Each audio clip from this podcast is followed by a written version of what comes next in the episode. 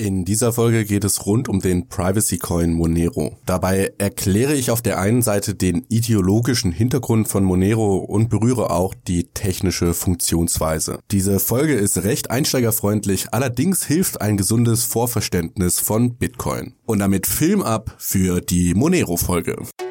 Der BTC Echo Podcast. Alles zu Bitcoin, Blockchain und Kryptowährungen.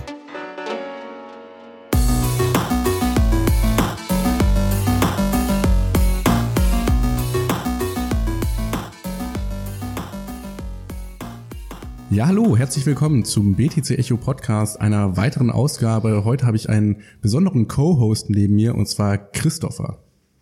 Grüße euch. Oder auch Cryptoffer. Ach ja, genau. Mein Szenename, den muss ich mir noch erarbeiten. Genau. Ja, und Christopher, du interviewst ja heute mich so ein bisschen, deswegen stell doch mal kurz dem Zuhörer unser Thema vor. Ja, unser Thema ist heute, wie könnte es anders sein bei Alex? Monero. Ich habe lange auf diese Folge gewartet, dass ich endlich unzensiert schillen kann die ganze Zeit. Und äh, ja, genau. Ja, du hast das so gut verborgen bisher, dass du Monero gut findest. Es ist Zeit, dass das du so dich jetzt mal gehalten. endlich outest. Ja.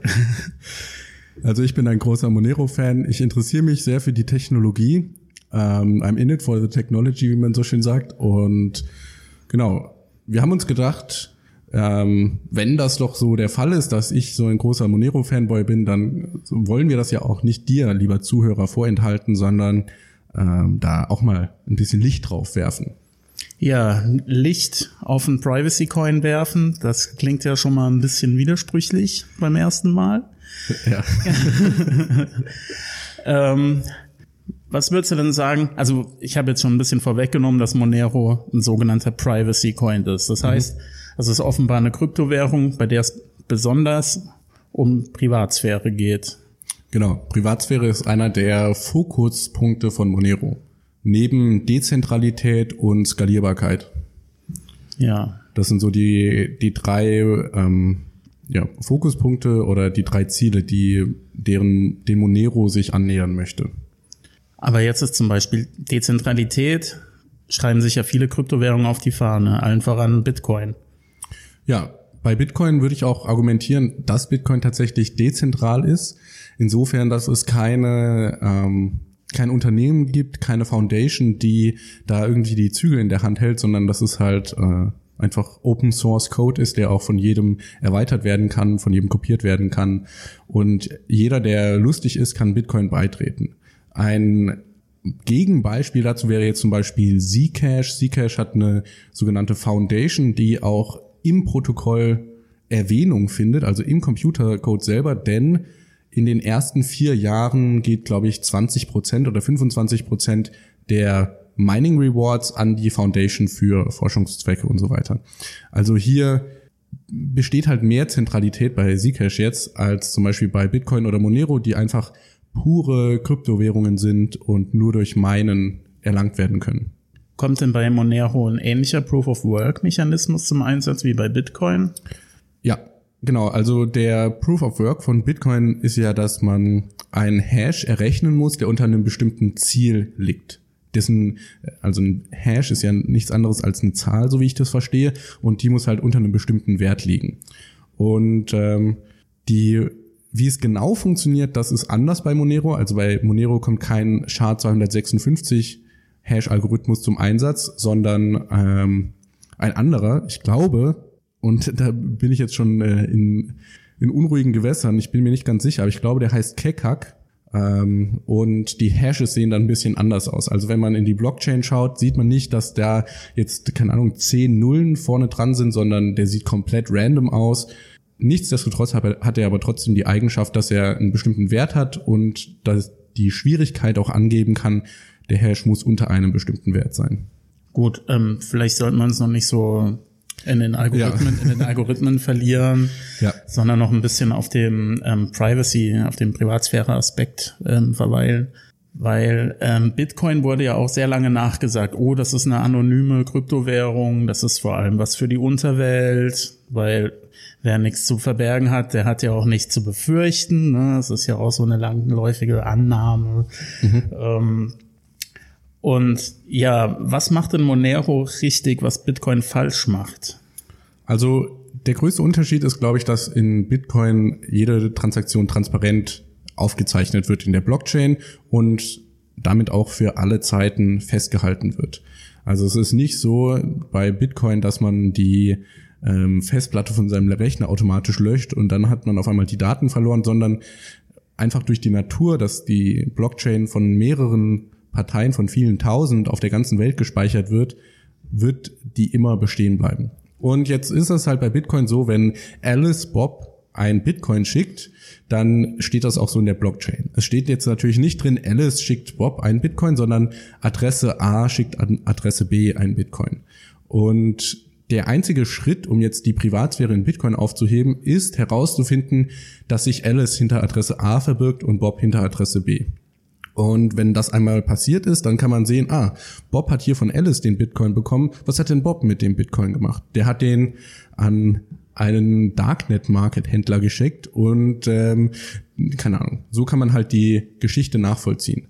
Der Unterschied zu Monero ist jetzt, in Monero sieht man nicht eindeutig, dass Alice Bob eine Transaktion geschickt hat mit einem bestimmten Betrag, sondern man sieht nur, eine Transaktion ist passiert, die hat aktuell elf mögliche ähm, Ursprünge und sie ist zu einer unbekannten Adresse geschickt worden. Und wie viel dahin geflossen ist, wissen wir auch nicht. Das heißt, es werden viel weniger Informationen über die, über das Netzwerk, über die Teilnehmer des Netzwerks veröffentlicht als bei Bitcoin. Ähm, liegt das denn beim Bitcoin? Also ich meine, wenn meine Adresse mit mir in Verbindung gebracht werden kann, also mein, mein Pseudonym mit meinem Klarnamen in Verbindung gebracht werden kann, ähm, wie kann sowas überhaupt ablaufen? Also dann muss doch der Fehler immer bei mir liegen, oder? Dass ich irgendwie Schindluder bei meiner Datensicherheit getrieben habe oder irgendwie leichtfertig in einem Forum mal gepostet habe, hey, wenn ihr was spenden wollt oder so, schickt das an die Wallet. Könnte natürlich so sein. Jetzt ist es aber leider Gottes so, wenn du dir als Autonomalbürger Bitcoin zulegen willst, dann musst du über eine Börse gehen. Und da gibt's halt die Auflage der Know Your Customer Politik, wo dann halt ein Exchange muss fordern, dass du als äh, Kunde dich ausweist und das auch eindeutig machst mit deinem Personalausweis.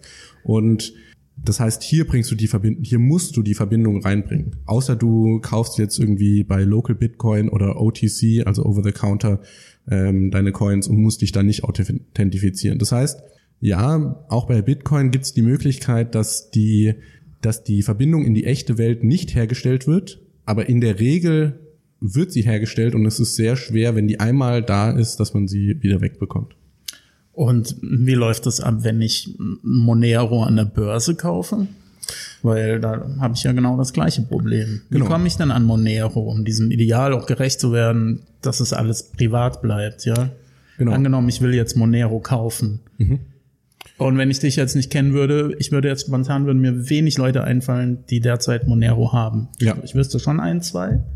Aber ähm, die Zugänglichkeit ist halt bei einer Börse gegeben. Ja. Bei Monero ist es nicht so schlimm, wenn du auf einer Börse dich ausweisen musst, weil wenn du dich dann von der Börse wegbewegst, wenn du dein Geld abziehst, an dich selber schickst, dann verliert sich sehr schnell die Spur von dem Monero. Und zwar ist das so, wenn du sie von der Börse abziehst, dann kann man schon mal nicht feststellen, wohin du sie geschickt hast. Man weiß jetzt nicht, ob das ähm, deine eigene Wallet ist oder die Wallet von, äh, von irgendeinem Händler. Also nur bei der Betrachtung der Blockchain jetzt.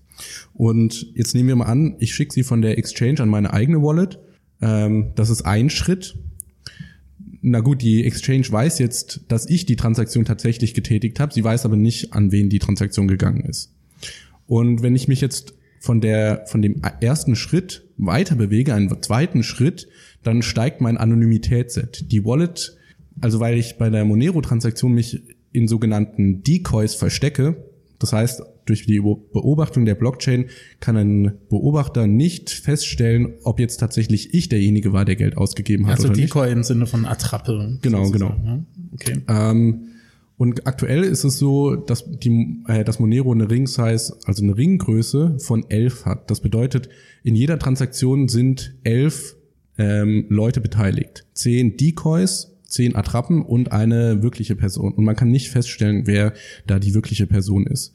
Ähm, und das bedeutet jetzt, mit jedem Schritt, den ich mich nach der Exchange wegbewege von der Exchange, steigt mein Anonymitätssit mit 11, das ist die Ring Size, hoch die Zahl der Schritte. Das heißt, von der Exchange auf meine erste Wallet, sagen wir mal, das ist 11 hoch 0, da wissen wir, wer das ist. Ähm, von meiner Wallet dann an meine nächste Wallet, ich kann es mir das ja auch selber schicken, habe ich 11 hoch 1. Das ist ein Anonymitätsset von 11. Ja. Mit der nächsten Transaktion habe ich 11 hoch 2, das sind 121 schon. Das heißt, es gibt 121 mögliche Leute, die die Transaktion getätigt haben könnten. Und genau, mit jedem weiteren Schritt entferne ich mich und eigentlich schon ab zwei Schritten ist es unplausibel, dass hier in einem Gerichtsfall oder so gesagt werden kann, der hat die Transaktion getätigt. Das nennt, oder genau, das nennt man auch plausible deniability, also plausible Verneinbarkeit oder ich weiß nicht.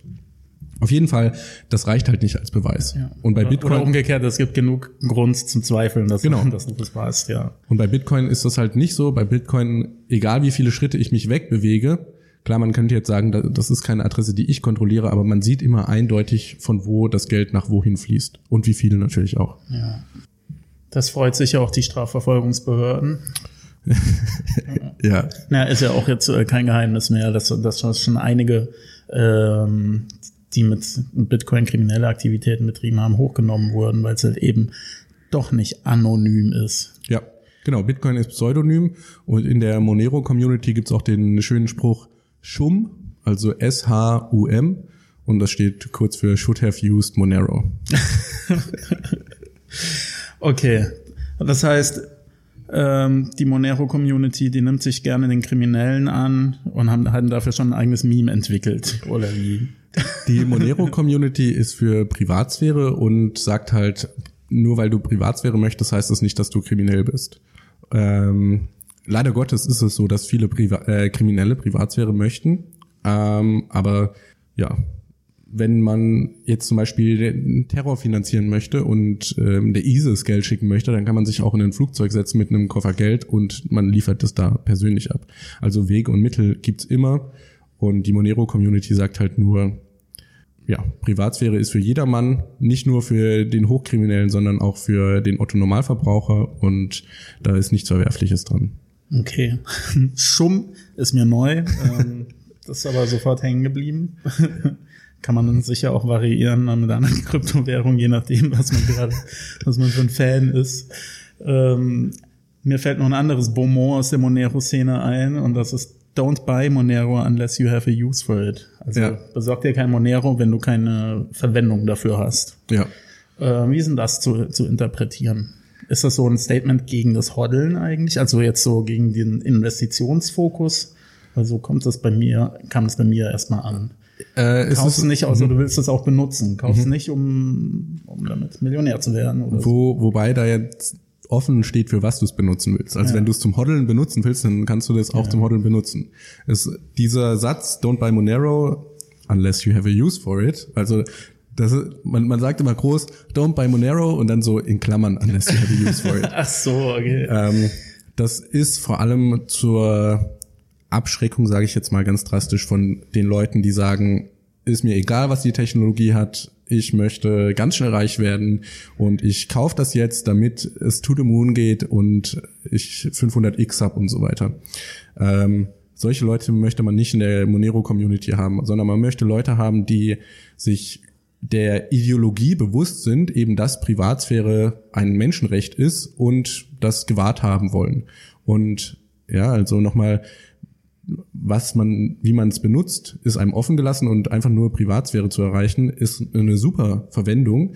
Und das kann ja auch für solche Sachen benutzt werden, wie ich spende an WikiLeaks oder mhm. ich spende an Organisation XY, wo ich nicht möchte, dass mein, meine Bank, mein Arbeitgeber oder sonst irgendwer, mein Nachbar davon Wind bekommt, dass ich die unterstütze.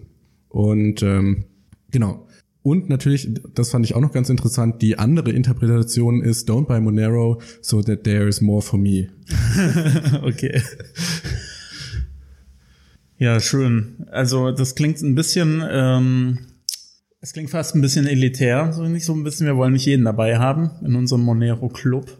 Das ist schon eine, eine eher eine idealistische ähm, Community bei Monero, sehe ich das richtig? Also auch, auch bei den, unter den Entwicklern kann ich mir vorstellen. Ja, also schon.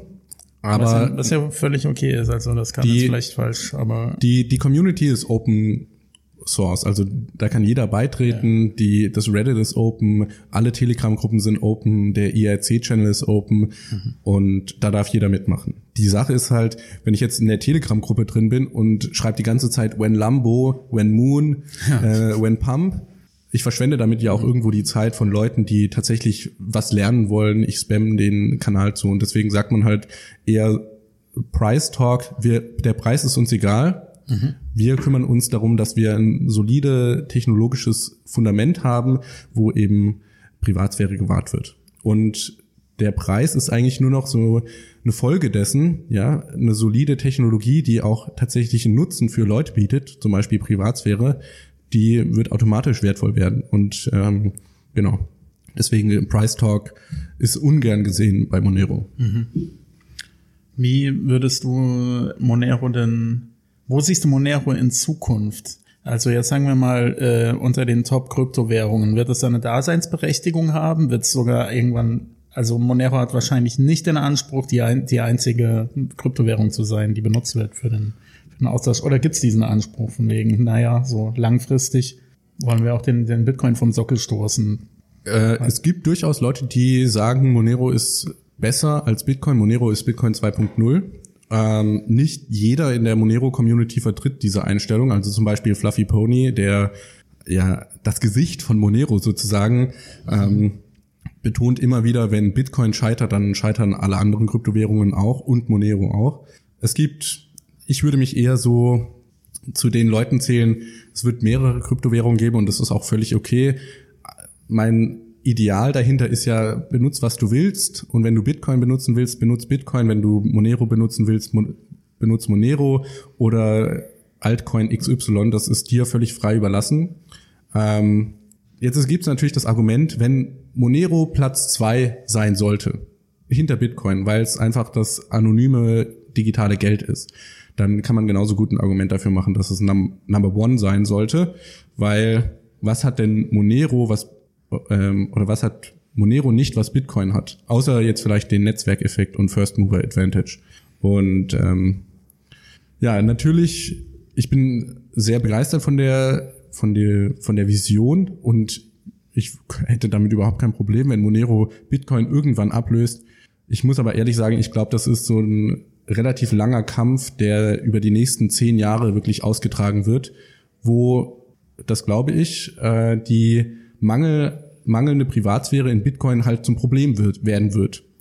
Ähm, und das muss ja nicht mal sowas sein wie, man macht illegale Sachen im Darknet, sondern es kann auch so Sachen sein wie, ich betreibe ein Unternehmen, ich akzeptiere Kryptowährungen, Bitcoin zum Beispiel, und jetzt sieht, sieht mein Wettbewerber in der Blockchain, mit wem ich handle und ähm, wie viel Geld da fließt und so weiter und so fort. Das ist natürlich ein enormer Nachteil und das möchte man vielleicht nicht. Deswegen auch hier hat Privatsphäre ihren Platz und das ist überhaupt nicht verwerflich.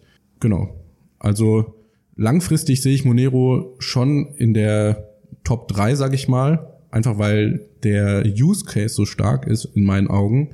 Man muss halt dazu sagen, Monero ist ein Grassroots äh, Movement. Das heißt, die haben keinen, eben keine Foundation, die da jetzt zum Beispiel Marketing betreibt und deswegen die Leute, die dann zu Monero kommen, das sind meistens deillusionierte Bitcoin-Enthusiasten, die zwar irgendwie diesen freiheitlichen Gedanken ähm, nachempfinden können, aber bei Bitcoin dann irgendwo auf Hindernisse gestoßen sind.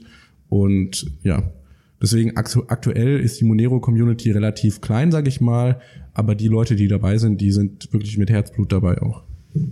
Ja, für eine kleine Community hat's Monero schon ziemlich weit gebracht, ja. Also ist schon sehr, sehr bekannt geworden, spielt oben mit, auf jeden ja. Fall. Ähm, wie ist denn deine Einschätzung, was die, die Umtriebigkeit oder die Aktivität bei den Entwicklern angeht? Jetzt auf GitHub, tut sich da noch was bei Monero? Tut sich da gerade viel? Ja. Gibt's neue Updates, die irgendwie eine bessere Zugänglichkeit, weshalb man Monero ja doch eher noch eine ziemlich technische Angelegenheit ist ja. im Vergleich zu anderen, die bei denen man eine große Auswahl hat an, an ähm, grafischen Benutzerinterfaces und, und entsprechenden Wallets. Mhm. Ähm, da ist die Auswahl bei Monero noch nicht so mega groß, oder ja. habe ich das falsch? Äh, also genau, das ist halt so die Sache, wenn man in Monero was machen möchte, dann muss man es meistens selber machen.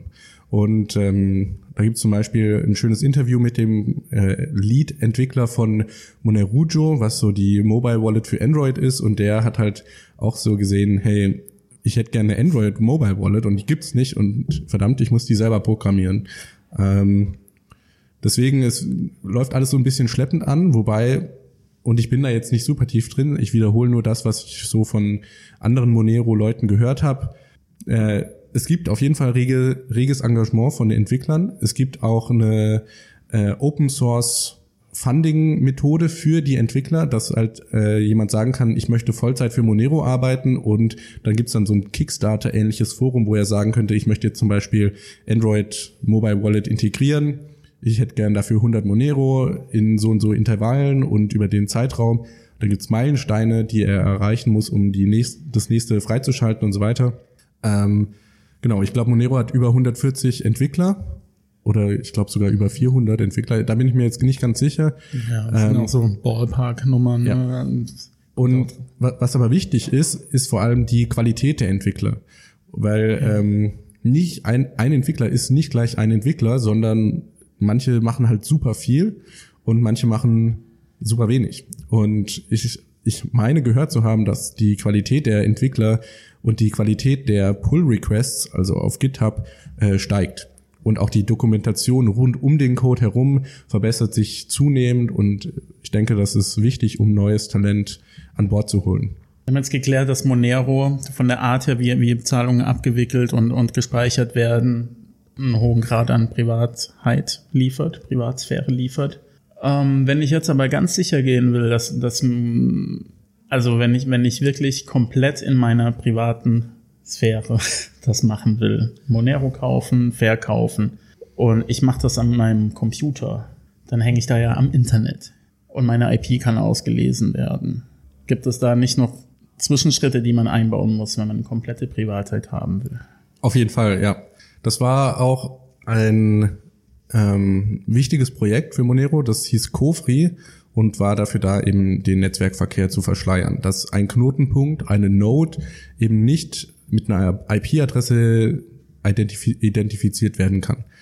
Ähm, jetzt habe ich aber vorgestern oder so gelesen, dass das Projekt eingestampft wurde, beziehungsweise der Lead-Entwickler, der Anonymal hieß der, ähm, hat irgendwie jetzt ein neues Projekt, was er macht. Und deswegen weiß ich nicht genau, wie es äh, funktioniert wie es in Zukunft funktionieren wird. Was mir auf jeden Fall bekannt ist, dass auch äh, Tor, also The Onion Router, ähm, eingebaut oder integriert werden wird mit Monero. Das heißt, ich kann Monero über Tor benutzen. Das Problem bei Tor ist halt, dass es sogenannte Exit Nodes gibt.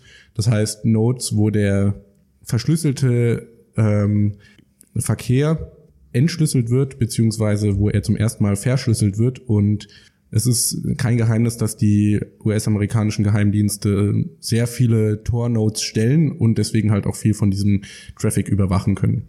Ähm, und wie läuft das, wenn ich jetzt ein VPN benutzen würde? Onion oder Tor, Tor-Browser und VPN. Ähm, also ich würde sagen, ein VPN ist schon mal eine super, ein super Mittel. Du musst natürlich dann dem VPN-Provider vertrauen, dass er nicht mit irgendjemand kooperiert oder so. Ähm, und ich weiß auch gar nicht, ob VPN plus Tor irgendwie mehr Sicherheit bietet als nur VPN oder nur Tor. Ähm, genau. In der Regel sollte es, glaube ich, äh, ausreichen, wenn man VPN benutzt, um eine Transaktion zu broadcasten äh, natürlich einen guten VPN, einen vertrauenswürdigen VPN-Anbieter auswählen. Da gibt es auch einige, die man sogar mit Monero selber bezahlen kann. Und ähm, genau. Das ist jetzt schon ein sehr spezifischer Angriffsvektor, dass man dann praktisch als ähm, Geheimdienst oder so hat man super viele Knotenpunkte im Netzwerk und man versucht herauszufinden, wo kam die Transaktion denn zum ersten Mal vor. Und daraus basierend, wo sie herkam, kann ich Schlüsse darauf ziehen, wer sie getätigt hat.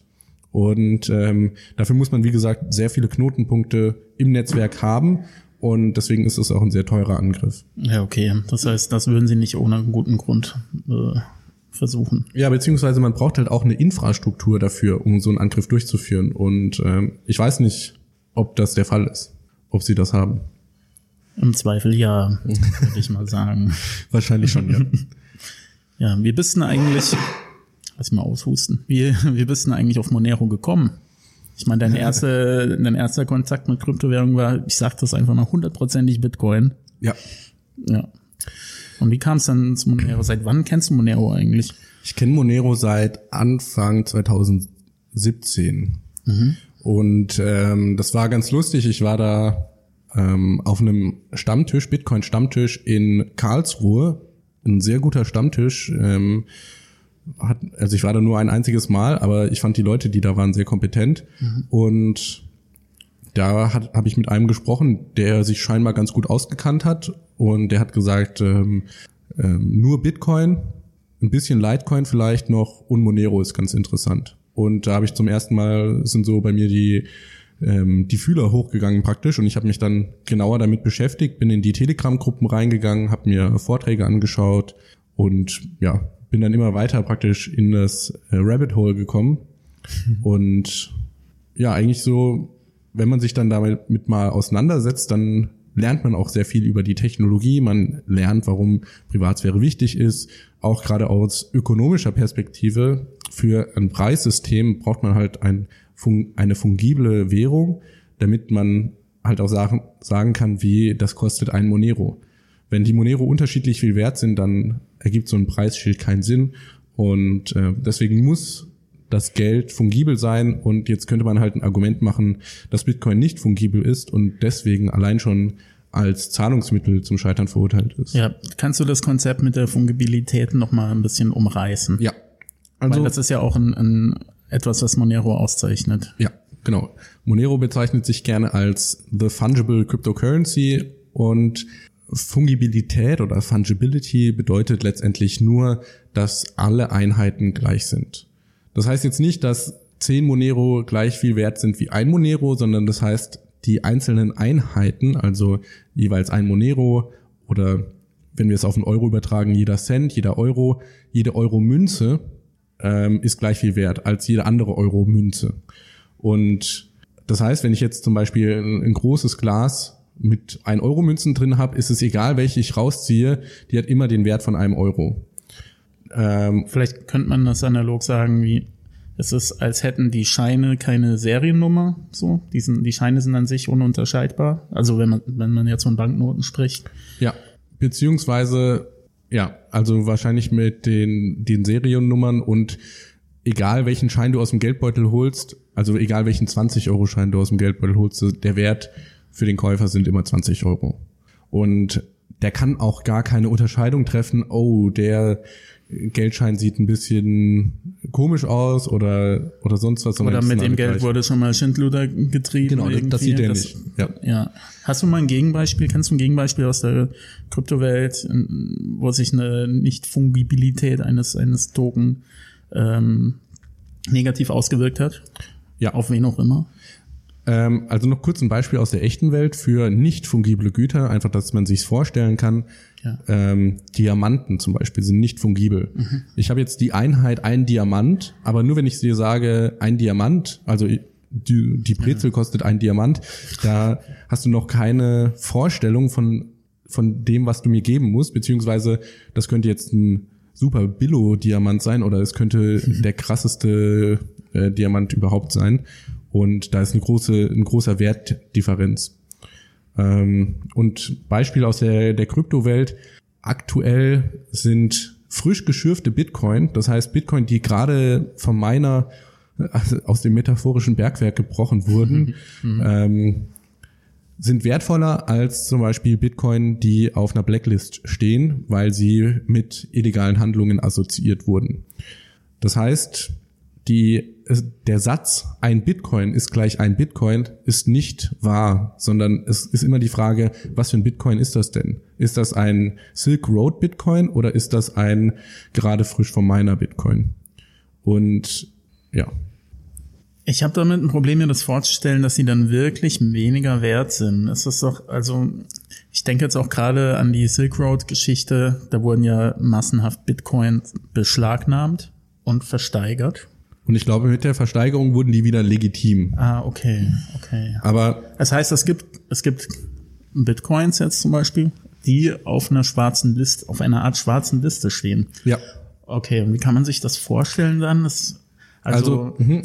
dass die dann, dass die dann eben auch weniger wert sind, sind die dann jetzt für immer verloren oder muss es irgend so einen Prozess der Rehabilitierung geben, wie Das ist ein wie so eine bisschen- Versteigerung vom Staat oder so? Ja, also das ist ein bisschen komisch, ähm, weil als Otto Normalverbraucher merkt man nicht, was für eine Bitcoin man hat. Ja, ich habe jetzt eine, gerade eine Bitcoin bei Local Bitcoin gekauft und ähm, ich sehe in meiner Wallet einen Bitcoin. Und das Problem bei Bitcoin ist jetzt, dass es halt Firmen gibt, die die Blockchain analysieren und die ähm, Verbindungen, jetzt zum Beispiel von einem Exchange, du hast dich gerade mit ähm, deinem Pass identifiziert, dann praktisch die Transaktion weitergehen und schauen, ah, okay, der hat sich das zuerst an sich selber überwiesen und dann drei Stunden später hat er es an eine Adresse geschi geschickt, die wir nicht kennen. Und ähm, keine Ahnung, dann passiert erstmal nichts. Aber die merken sich das. Und die haben halt eine riesige Datenbank, wo sie auf der einen Seite die Blockchain gespeichert haben und auf der anderen Seite haben sie die Metadaten, welche Adresse zum Beispiel zu welcher Person gehört. Und jetzt kann es halt sein, dass irgendeine äh, Darknet Market hochgenommen wird. Das heißt, ähm, die Behörden ermächtigen sich der Private Keys zum Beispiel von dem Darknet Market und können sehen, ähm, können einmal sehen, welche, was die Adresse vom, vom Darknet Market ist. Ich meine, das kann man ja sowieso schon sehen, die sind ja öffentlich.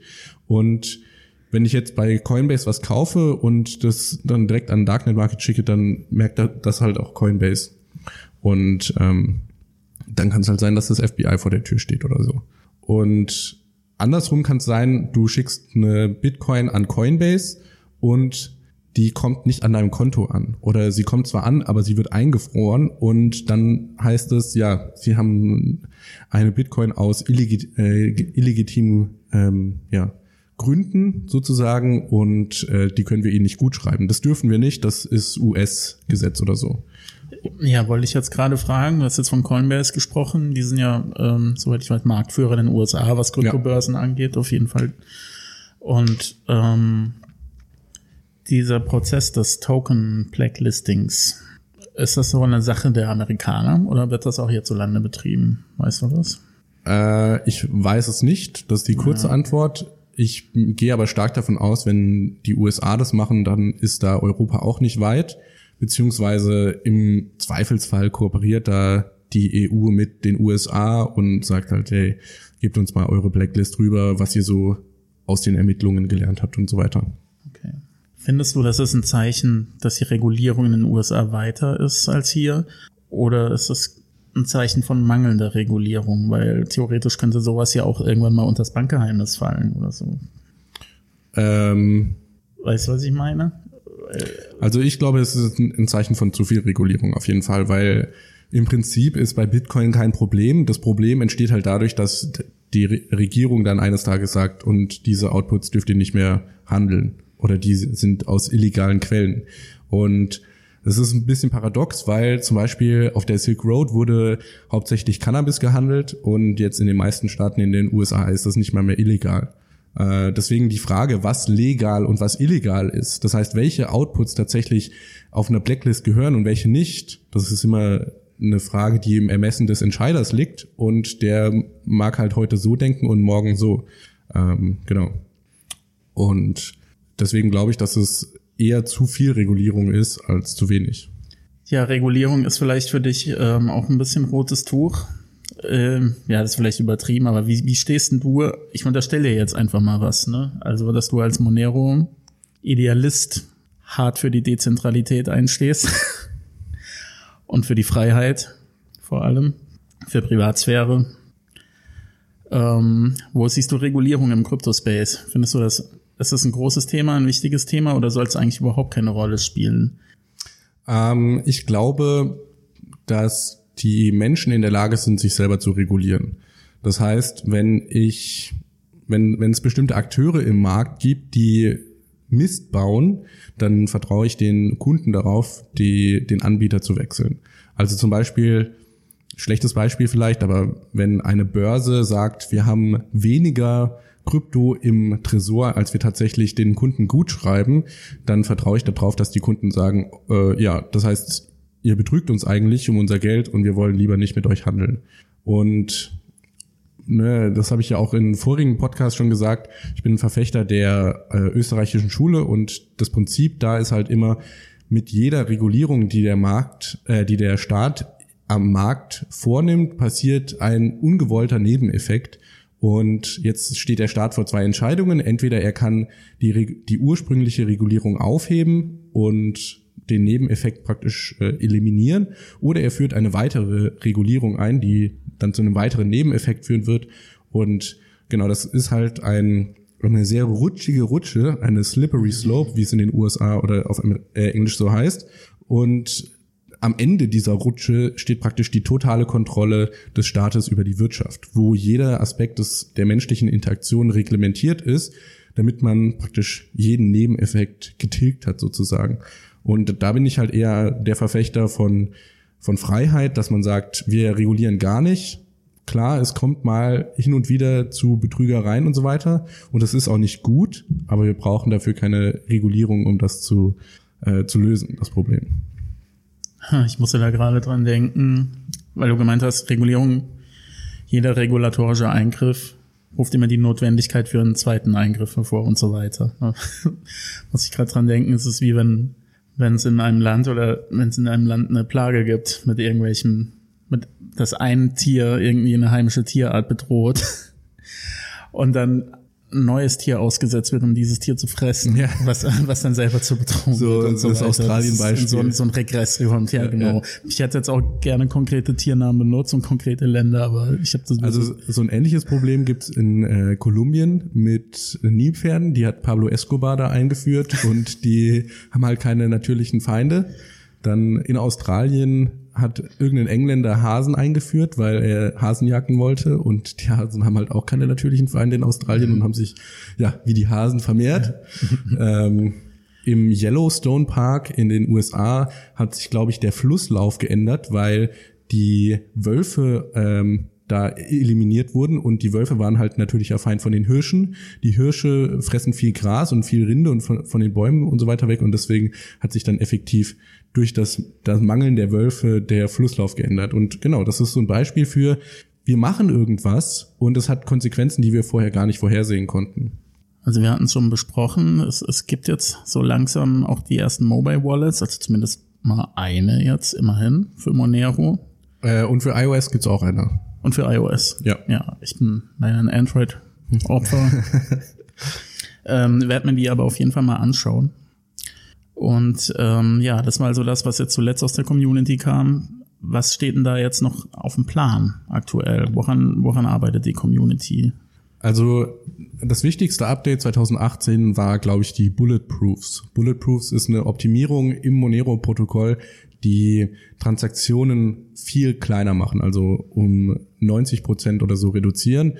Und das war bisher auch das Problem von Monero, dass die Transaktionen halt sehr groß sind. Und man kann sich das so vorstellen, warum ist eine Monero-Transaktion größer als eine Bitcoin-Transaktion? Na, weil hier noch Information gespeichert werden muss, um die Eindeutigkeit von den Transaktionen zu verschleiern. Das heißt, ich packe wie so ein Wattebällchen noch um meine eigentliche Transaktion drum, damit man halt nicht genau sehen kann, was da passiert. Und bisher waren das halt, keine Ahnung, dann 12 Kilobyte zum Beispiel pro Transaktion, was hört sich jetzt nicht viel an, aber bei, keine Ahnung, 7000 Transaktionen pro Tag ist es halt schon ordentlich. Und jetzt ist es so zwei Kilobyte pro Transaktion. Also nach den Bulletproofs. Da sprichst du gerade was an, nämlich ähm, also indirekt, nämlich die Skalierbarkeit. Das würde mich noch interessieren, wie Monero ähm, das Problem mit der Skalierbarkeit angeht, die ja beim Bitcoin leider ähm, ein altes Gebrechen ist, ja. an dem zwar fieberhaft gearbeitet wird, aber es dauert halt noch ein bisschen. Ja. Ähm, also was ganz interessant ist bei Monero, Monero hat eine dynamische Blockgröße. Das heißt, wir haben jetzt nicht eine statische, eine Konstante wie jetzt bei äh, Bitcoin, wo man sagt, okay, ich weiß, das ist veraltet, wir haben jetzt mittlerweile ein Blockgewicht, aber dass man sagt, wir haben eine 1 Megabyte Blockgröße. Ähm, sondern bei Monero richtet sich die Blockgröße nach dem Netzwerktraffic. Das heißt, wenn es ganz viele Transaktionen gibt, dann steigt auch die Blockgröße. Und ähm, dahingehend skaliert Monero eigentlich schon mal ganz schön. Das, und ich glaube, ich habe Hochrechnungen gehört, dass es bis zu 1700 Transaktionen pro Sekunde unterstützen könnte. Natürlich wächst dann auch die Blockchain extrem schnell. Wenn man das sich mal vorstellt, ähm, Monero hat eine Blockzeit von zwei Minuten, dann 1700 Transaktionen pro Sekunde und ich kann jetzt nicht so schnell im Kopf rechnen, aber einfach 1700 mal 120 mhm. und dann weiß man, wie, wie viel, ähm, ach so, und dann nochmal zwei und dann weiß man, wie viel Kilobyte die Blockchain pro, pro Block wachsen würde bei so einer Auslastung. Äh, wieso hast du jetzt gerade nochmal mal zwei genommen? Weil zwei Kilobyte für so, eine durchschnittliche ja. Transaktion. Okay. Ähm, genau. Deswegen langfristig wird Monero wahrscheinlich den gleichen Weg gehen müssen wie Bitcoin, dass man off-chain skaliert, dass man sowas wie ein Lightning-Netzwerk auch für Monero machen kann, äh, was super praktisch wäre, weil oder was von der Privatsphäre, von dem von der Perspektive sehr interessant wäre, weil das Lightning-Netzwerk auf Bitcoin ermöglicht ja schon gute Privatsphäre durch Ne, man weiß nicht, wer welche Zahlungen tätigt und ich kann so viele Zahlungen tätigen, wie ich will im Lightning-Netzwerk und das ist Onion-routed und so weiter. Auf Monero und das Problem bei Bitcoin ist halt, die Base-Layer ist nach wie vor transparent. Bei Monero habe ich keine transparente Base-Layer und dann könnte ich noch ein, so ein äh, Lightning-Netzwerk oben drüber machen und da hätte ich sehr, sehr starke Privatsphäre drin. Und ja, das wird wahrscheinlich so der Angriffspunkt für die nächsten zwei bis fünf Jahre sein, dass man halt versucht, in Richtung Second Layer irgendwas zu implementieren. Ähm, und ja, da kann man sich auch schon von Bitcoin einiges anschauen, weil, oder abschauen, weil Bitcoin ist ja gerade Vorreiter, was so Lightning angeht. Deswegen Skalierbarkeit ist ein Problem. Auf jeden Fall ist wahrscheinlich auch das Problem bei Monero auf der technischen Seite, jetzt nicht auf der Nutzerseite. Und die Lösung wird wahrscheinlich äh, Second Layer sein. Aber der Konsens wird immer Proof of Work bleiben, der Konsensmechanismus, oder? Das ist der Plan. Oder gibt es bei Monero auch, äh, wird der auch geliebäugelt mit, mit Proof of Stake oder, oder einer hybriden Lösung vielleicht? Ähm, wahrscheinlich nicht. Ich glaube, die Monero-Community ist sehr Proof of Stake orientiert. Der Unterschied zu Bitcoin ist, dass man keine ASICs möchte. Also ja. wo es bei Bitcoin die spezialisierte Mining-Hardware gibt, ist bei Monero da ein, weht ein starker Wind dagegen und man möchte halt, dass auch der Hobby-Gamer mit seinem äh, Gaming-Computer und seiner Grafikkarte da mitminen kann und dass man halt die Mining-Hardware an jedem Elektroladen um die Ecke kaufen kann und nicht nur bei zentralisierten Herstellern in China. Genau, aber Proof of Work wird wahrscheinlich weiterhin der Konsensmechanismus bleiben. Also wenn sie es ändern, dann müssten sie mir ein sehr gutes Argument bringen, warum sie das tun, weil ich eigentlich sehr skeptisch dem Proof of Stake gegenüber bin und ähm, das eigentlich auch sehr gut finde, dass Monero da so dezentral dran geht, dass man halt sagt, jeder soll meinen können und so weiter. Und wie ist das Mining so verteilt bei Monero? Ich meine, Mining Pools kann es ja trotzdem noch geben. Ja. Ist ja an sich auch nichts ähm, Verwerfliches, wenn ja. es irgendwie ein paar, wenn es kleine Player sind und nicht wie bei ähm, Bitcoin, wo es dann einen großen Hersteller gibt von dem Equipment, der theoretisch auch überall eine Backdoor einbauen könnte, hinter Türchen. Ähm, wie läuft es bei Monero? Also ich habe jetzt kein Bild vor Augen, ich habe mir das nicht angeschaut, wie, wie da so, ähm, ob das auch so eine, so eine dreiteilige Torte ist, so im Prinzip wie bei Bitcoin. Ähm, oder ob das, ob das also so eine, die, bunte Geschichte ist. Ja. Ich glaube, es ist ein bisschen mehr verteilt als bei Bitcoin, wobei es natürlich auch bei Monero die dominanten Pools gibt. Was vielleicht noch ganz interessant ist, was bei Monero Mining dazukommt, was es bei Bitcoin jetzt nicht so stark gibt, äh, sind die Botnets. Also man hört ja öfter mal von Crypto-Jacking und dass hm. dann Malware auf den Computern läuft, die eben im Hintergrund Monero meinen. Und das ist auf der einen Seite so, weil Monero eben ASIC-resistent ist. Das heißt, auch der Billo-Laptop hat eine Chance, sage ich mal, oder zumindest mhm. 10, 100.000 Billo-Laptops haben eine Chance. Mhm. Ähm, und auf der anderen Seite natürlich, weil Monero per Standard privat ist. Was heißt, der Hacker kann sich verstecken und hat jetzt nicht das Problem, dass wenn er seine erbeuteten Kryptowährungen auscasht, dass dann halt den Tag später das FBI vor der Tür steht. Mhm. Und ähm, deswegen gibt's bei Monero ein Tortenstück, was unbekannt heißt und darunter sind dann unter anderem Botnets. Genau.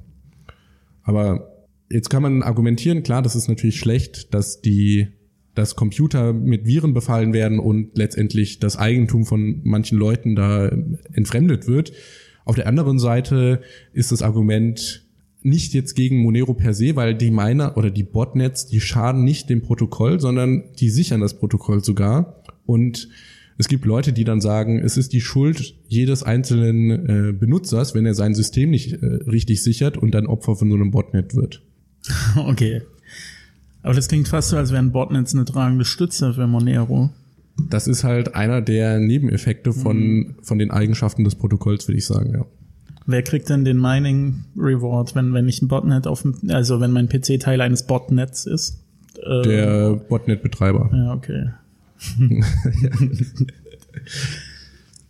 okay, also man muss auf jeden Fall ein bisschen äh, auf seine auf seine Cyber Security achten an seinem ja. PC, wenn man keine Lust hat, da ähm, seine Mining Rewards abzugeben, ne? weil dann könnte ich auch selber meinen, wenn es wenn es eh Ja, beziehungsweise das äh, die Sache mit Botnets ist halt ein Computer alleine macht da jetzt den Kohl nicht fett. Das Besondere ja, ist halt, dass die da ganz, ganz viele haben.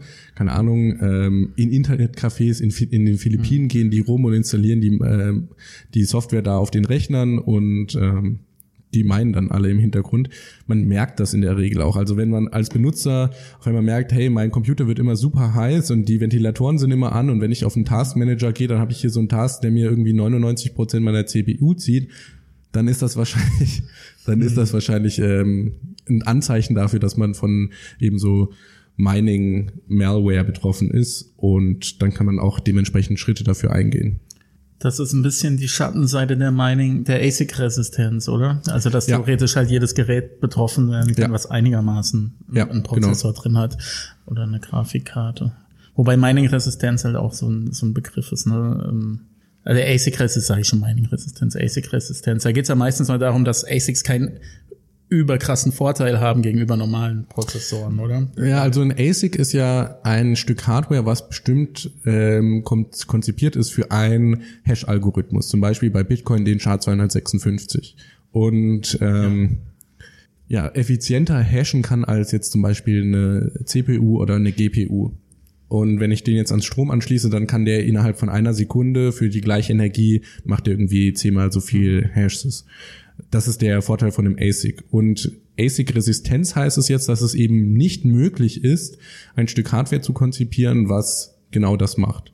Und ähm, den Schritt, den Monero jetzt gegangen ist seit ähm, Anfang 2018, ist, dass sie halt mit jeder Hardfork, weil Monero hat zweimal im Jahr eine offizielle Hardfork, ändern sie ihren Proof-of-Work-Algorithmus leicht, sodass selbst wenn jetzt zum Beispiel Bitmain ein ASIC entwickelt hat über die letzten drei Monate, dass er dann ab der, der nächsten Hardfork wieder hinfällig ist und man versucht halt so ähm, die öko ökonomischen Anreize zu schmälern, dass halt wirklich jemand versucht, da ähm, Forschung reinzubetreiben und in ASIC zu entwickeln.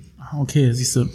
Also ist der, ist der äh, Mining-Algorithmus bei Monero gar nicht per se ASIC-resistent, also im Sinne von, dass er sich bei jeder Transaktion, dass er was anderes fordert von dem Miner, sondern könnte, theoretisch ähm, könnte man drei Monate ein ASIC-Ding betreiben, wenn man es vorausgeahnt hat, in welche Richtung es geht. Ja, beziehungsweise, also das stimmt. Man dachte ursprünglich, dass der Mining-Algorithmus von Monero ASIC-Resistenz wäre. Das ah, okay. stand auch im White Paper von Nicolas van Saberhagen, also dem Satoshi äh, Monero sozusagen, dass man äh, wie der funktioniert. Äh, allerdings, das hat sich dann halt Ende 2017 so angebahnt, ähm, hat sich dann die Hashrate enorm äh, verdoppelt, mehrfach, also praktisch. Und es war klar, okay, jetzt sind hier irgendwelche spezialisierten Miner am Werk. Das heißt, der ursprünglich gedachte ASIC-resistente Hash-Algorithmus war dann doch nicht ASIC-resistent und deswegen musste man den leicht verändern. Genau man muss ihn leicht verändern, okay, aber er wird jetzt auch, wenn ich das richtig verstanden habe, alle drei Monate. Äh, alle sechs Monate. Äh, alle sechs Monate verändert. Ja. Okay. Genau. Aber innerhalb dieser sechs Monate tut sich nichts. Ja. Okay. Genau, also m, optimistischere Case ist jetzt praktisch, dass ein Mining-Hardware-Hersteller ähm, für drei Monate Forschung betreibt, dann in ASIC produziert, den en masse produziert für weitere drei Monate und dann kann er ihn wegschmeißen. Weil dann ist der, ist der Hash-Algorithmus hinfällig oder der Mining-Algorithmus und ja, damit ja, kann man mit dem nichts mehr machen. Ja, du kannst den ja nicht benutzen, um Computerspiele zu spielen oder so, weil der halt nur hashen kann. Was ist denn eigentlich so schlimm daran, wenn Leute sich ein, äh, eine Serverfarm oder eine Mining-Farm bauen mit ASICs? Mit ganz vielen Endminern zum Beispiel. Also das Problem ist nicht da, sondern das Problem ist bei dem Hersteller selber. Dass nämlich zum Beispiel sehr wenige Hersteller für ASICs am Markt sind. Und dann hat halt so ein Player wie Bitmain, die forschen und betreiben und bringen dann einen neuen Bitcoin ASIC raus. Und die sind natürlich nicht doof, ja. Die bringen, die entwickeln den nicht und dann am nächsten Tag sagen sie, hey Leute, wir haben hier ähm, eine bahnbrechende Erfindung gemacht, sondern die entwickeln den, produzieren den und benutzen den erstmal selber für sechs Monate. Und dann langsam rollen die den aus an die breitere Masse. Und es ist auch, ich habe schon öfter gehört, dass Leute, die sich einen Antminer bestellt haben, dass der schon verstaubt war und so weiter, was halt eindeutiger Beweis dafür ist, der, der lief schon eine ganze Zeit lang. Und ein ähnliches Ding hat man bei äh, Monero Anfang 2018 gesehen, wo dann eben zum ersten Mal entschieden wurde, wir ändern unseren Hash-Algorithmus. Und dann auf einmal, als diese Entscheidung praktisch draußen war, kommt Bitmain aus dem Busch gesprungen und sagt, ey Leute, wir haben übrigens einen Monero ASIC entwickelt, kauft den doch jetzt mal hier schnell. Und es war halt, also für mich ist das eindeutig, die hatten eine versteckte Mining Operation und ähm, der Grund oder ja, dass man dann halt den Proof of Work geändert hat, hat den einen Strich durch die Rechnung gemacht und dann wollten sie halt versuchen, ihre Briefbeschwerer noch an den Mann zu bringen, bevor es dann zu spät war. Und Ja, nach der sprichst du auch was an, hier Briefbeschwerer, ne? Weil das ist halt ein ASIC, den kannst du ja für nichts benutzen dann. genau, Hat im Prinzip keinen, keinen wiederverwertbaren, Ja. keinen Wiederverwendungswert. ja, genau. Das heißt, man muss davon ausgehen, dass die ähm, ASIC-Hersteller das Maximum rausholen wollen aus den ASICs, die sie herstellen. Ja, Und gegebenenfalls Pre-Mining betreiben. ja. Also davon Gibt würde es ich eigentlich, ausgehen. also ähm, ja, gab es da, da Beweise, dass das Bitmain das gemacht hat? Oder war das, spielt sich, spielte sich das alles so noch im Bereich der ähm, Gerüchte was ab? meinst du jetzt genau? Naja, dass sie, dass sie Pre-Mining betrieben haben. Also wie gesagt, manche Leute bekommen halt verstaubte Endminer Ja. und okay. wenn du ein Stück Hardware neu produzierst, dann ist das halt neu und nicht verstaubt. Und wenn das verstaubt ist, dann läuft da halt schon der, äh, der Kühler und so weiter eine ganze Weile. Okay. Aber es ist mehr so anekdotische. Aber gut, Ja. ja, ich Also, will das jetzt auch gar nicht. Bitmain ich kann's mir würde- total gut vorstellen, so ist es Ja. nicht. Ja. Und ich glaube jetzt nicht, dass Bitmain, ähm, ja, die, die sind halt auf äh, ihren Vorteil ähm, optimiert, was ja auch nicht per se schlecht ist, sondern das, da muss man halt einfach ein bisschen vorsichtig sein. Und natürlich werden die nicht jetzt ein Pressestatement rausgeben, ey Leute, wir haben hier übrigens ASIC Boost in unsere Endminer eingebaut und ja, klar, behalten wir die erstmal für sechs Monate, bis wir die an die Öffentlichkeit geben und so weiter. Also, genau. Okay, aber ich sehe schon den Mehrwert, den das hat, wenn, wenn ähm, eine Kryptowährung ASIC-resistent ist. Ja. Das ist schon ein Argument. Genau, also der Mehrwert nochmal äh, kurz zusammengefasst ist, dass jeder, der sich entscheidet, ich möchte Miner werden, kann zu einem Laden gehen und sich da direkt seine Hardware kaufen und muss nicht bei einem Hersteller bestellen und warten, bis der so gütig ist und ihm praktisch was zuschickt. Und ich glaube, bei Bitmain ist es mittlerweile auch so, dass du nicht mehr als eine bestimmte Anzahl von einem Miner bestellen kannst. Das heißt, hier ist es halt, ist der, das Angebot praktisch artifiziell beschnitten. Würdest du so weit gehen zu sagen, dass sich Monero Mining lohnt? Na, das kommt, Sogar, sagen wir mal jetzt, in Deutschland. Äh, wenn man im Studentenwohnheim wohnt und den Strom kostenlos bekommt, dann kann sich das durchaus lohnen, ja. Also es kommt sehr stark auf die Energiepreise drauf an und ähm, ich muss da ganz ehrlich gestehen, dass ich mit Meinung, Mining keine Erfahrung Okay, habe. das wäre jetzt meine nächste Frage gewesen, ob du da selber schon Erfahrungen gesammelt Ja. hast und ähm, ja, Genau. was man sich zulegen müsste. Also ich glaube, Vega ähm, sind ganz ganz gut. Und ansonsten, da gibt's ein extra Subreddit für Monero Mining. Ich glaube, der heißt XMR Mining oder so. Okay. Und da Ja, man müssen auch keine, Fall. keine Marken schillen jetzt groß, sondern Ja. nur so, was man, was man bräuchte für ein, für ein Setup. Also wahrscheinlich so zwei, drei Grafikkarten mal zusammengesteckt Mhm. und ähm, dann halt günstige Energiekosten. Ein bisschen Duct Tape und äh, Genau. ja, Ellenbogenschmalz. Ja, ich denke, das war eigentlich auch schon eine ganz runde Folge. Wir haben ja jetzt fast eine Stunde gequatscht. Äh, liegt dir noch irgendeine eine Frage auf der Zunge? Nee, die hätte ich dir jetzt dann schon gestellt, glaube ich, Alex. Okay. Ja. Ja, dann vielen Dank fürs Zuhören. Danke für das Interview, Christopher. Auch gerne doch. Ich hoffe, du hast was gelernt. Total. Ich hoffe, der äh, du, lieber Zuhörer, hast was gelernt. Falls du jetzt noch eine Frage zu der Folge hast, dann schreib mir die doch an podcast.btc-echo.de und komm in unseren Discord-Kanal. Da gibt's auch einen Monero ähm, Unterchannel, wo ich immer ganz aktiv bin. Und äh, genau, da kann man dann alle weiteren Fragen klären und beantworten. Ja, dann danke fürs Zuhören und bis zur nächsten Woche. Macht's gut. Tschüss. Alles, was das Kryptoherz begehrt, findest du auf btc-echo.de. Bis zum nächsten Mal.